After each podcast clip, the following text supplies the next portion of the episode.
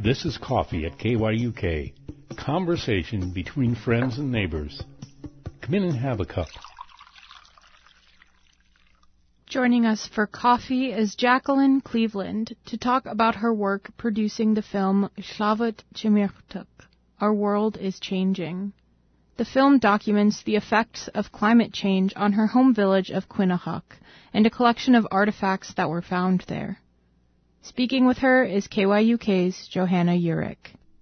And I'm also named after, surprisingly, Jackie Onassis, Kennedy Onassis. And um, I guess my mom idolized her and named me after her, um, my English name. And as you know, in our culture, usually, especially me as the first grandchild, was supposed to be named Emma after my great grandma who died.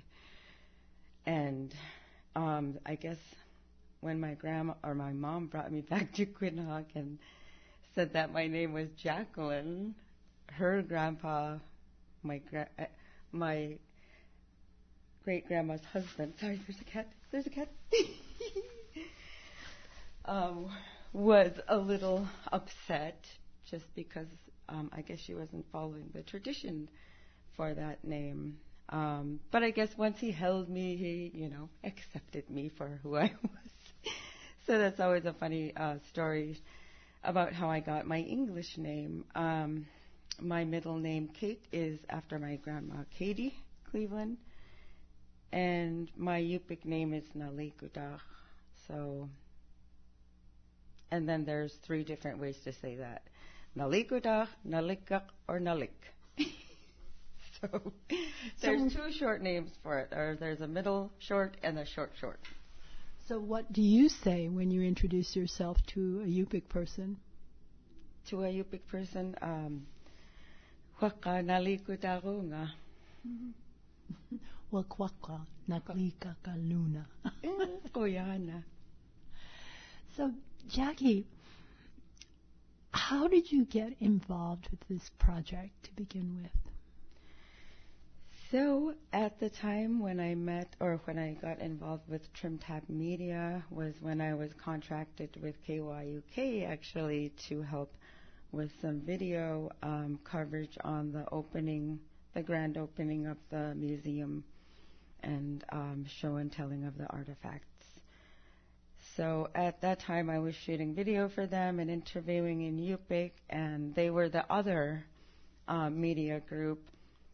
And um, yeah, so we just got to talking, and uh, Sonia had um, asked me about dancing and the history of uh, Yupik dance in the community, and um, we talked a bit about that, and it, instantly she wanted me f- as part of the the film in some way, and um, started off as a cultural advisor because. Um, and this is a film about the community that you're from.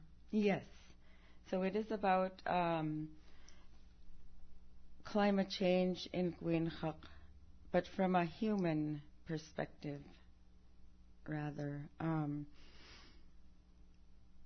I guess many times when we think, or maybe the gen, uh, the audience, when or not the audience, sorry, the general public, if if if you you know when when you think of climate change, maybe you think of images of glaciers melting and polar bears and animals and and plants and um, and we're very much connected to to everything that's living spiritually. And I just thought it was more or very important to tell the story from a human aspect. Um,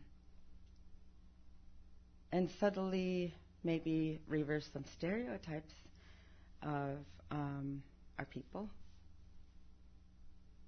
I don't know if it was shown or understood, but there were subtle um, nuances throughout the film where um, it's done on purpose in some way to reverse the stereotypes.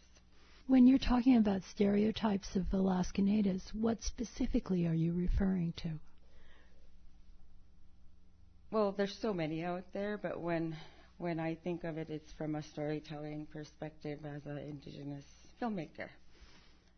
And um, as we all know, I mean, Yupik people have some of, or the Yupik, yeah, so we, that part you can edit out. Um, so we have some of the most extreme um, statistics out there, such as, I mean, we all know the highest rate of suicide, the highest rate of incarceration, um, and so on and so on, and, and the highest rate of unemployment.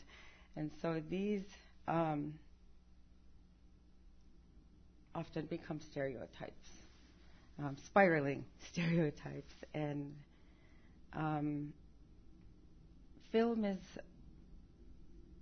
I guess, one of the more powerful ways to me to to get that, you know, to to send a message.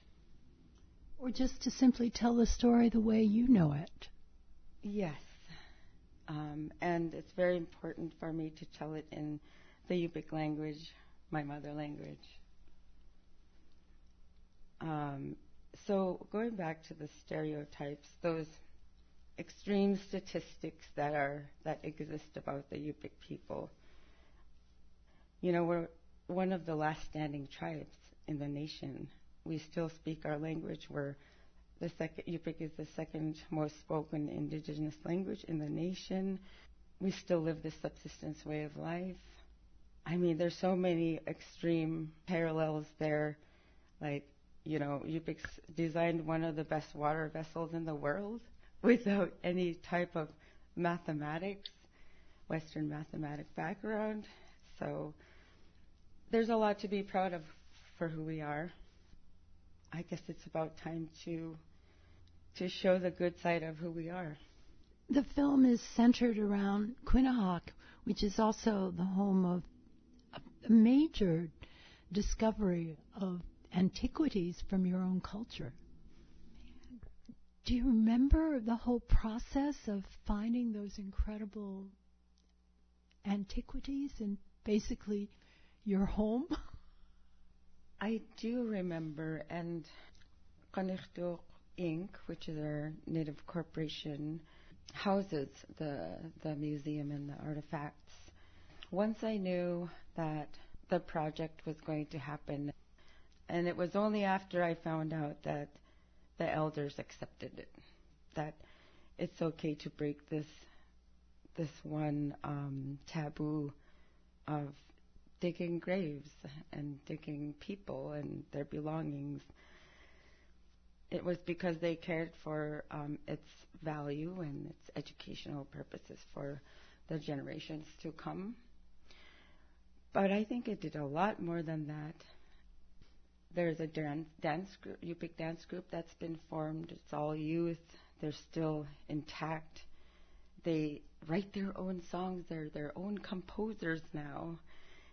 We have many, many workshops of just different ways to learn about the artifacts themselves, such as um, grass basket twining class or making fish leather, fish skin leather, and carving and so on. The involvement within all that is um, kind of overwhelming because it's just so great to see the youth being engaged and yeah, it's very amazing to see our elders and youth engage in such a way that ended in having more pride in, in ourselves and being Yupik. Do you see the film that was shown at the International Film Festival as something that speaks to that project? And did you ever imagine yourself being a character in the film? I hadn't imagined myself being a character in a film because that's what I studied.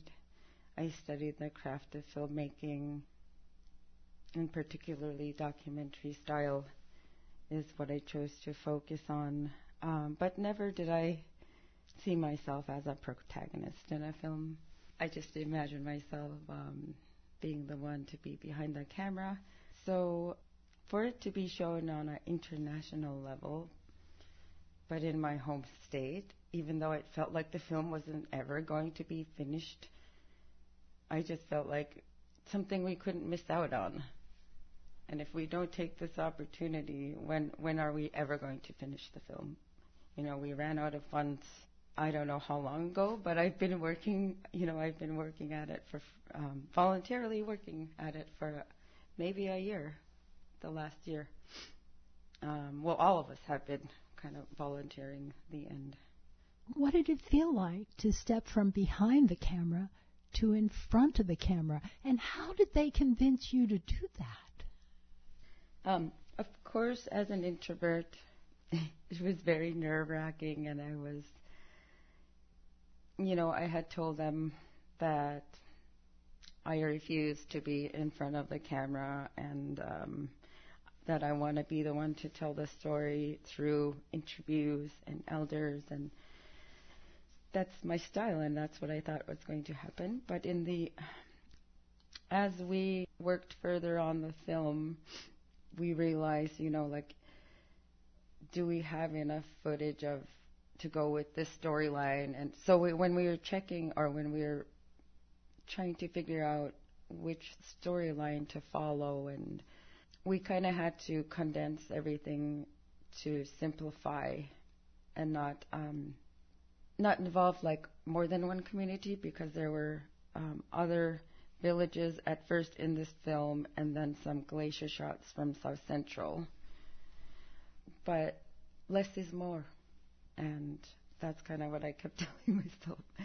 So we, we simplified it and, and kind of followed a few characters rather than so many characters in so many different villages that kind of all look the same in the wilderness too. So I had asked to, for all those shots from the s- South Central.